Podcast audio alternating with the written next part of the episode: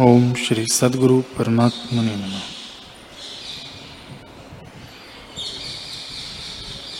श्री वशिष्ठ जी बोले, हे राम जी, जब फुरने और न फुरने में समान होगे, तब राग द्वेष से रहित होकर विचरोगे।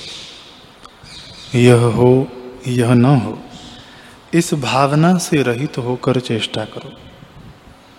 अभिलाषा पूर्वक संसार में न वासना रखो।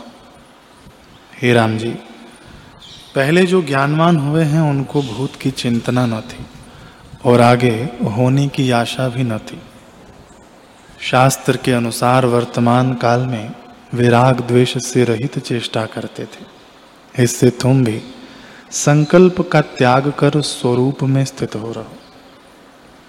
हे राम जी, ब्रह्मा से तृण पर्यंत किसी पदार्थ में राग हुआ तो बंधन है।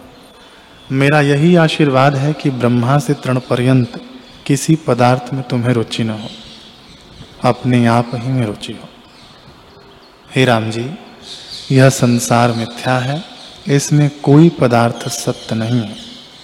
सब मन के रचे हुए हैं, इससे मन को स्थिर करो। जैसे धोबी साबुन से वस्त्र का मैल दूर करता है, वैसे ही मन से मन को स्थिर करो। जब मन को स्वरूप में स्थिर करोगे, तब मन अपने संकल्प का आप ही नाश करेगा। जैसे दुष्ट पुरुष की जब धन से वृद्धि होती है, तब वह अपने भाई आदि के नाश का उपाय करता है। वैसे ही मन जब आत्मपद में स्थित होता है, तब अपने संकल्प को नष्ट करता है।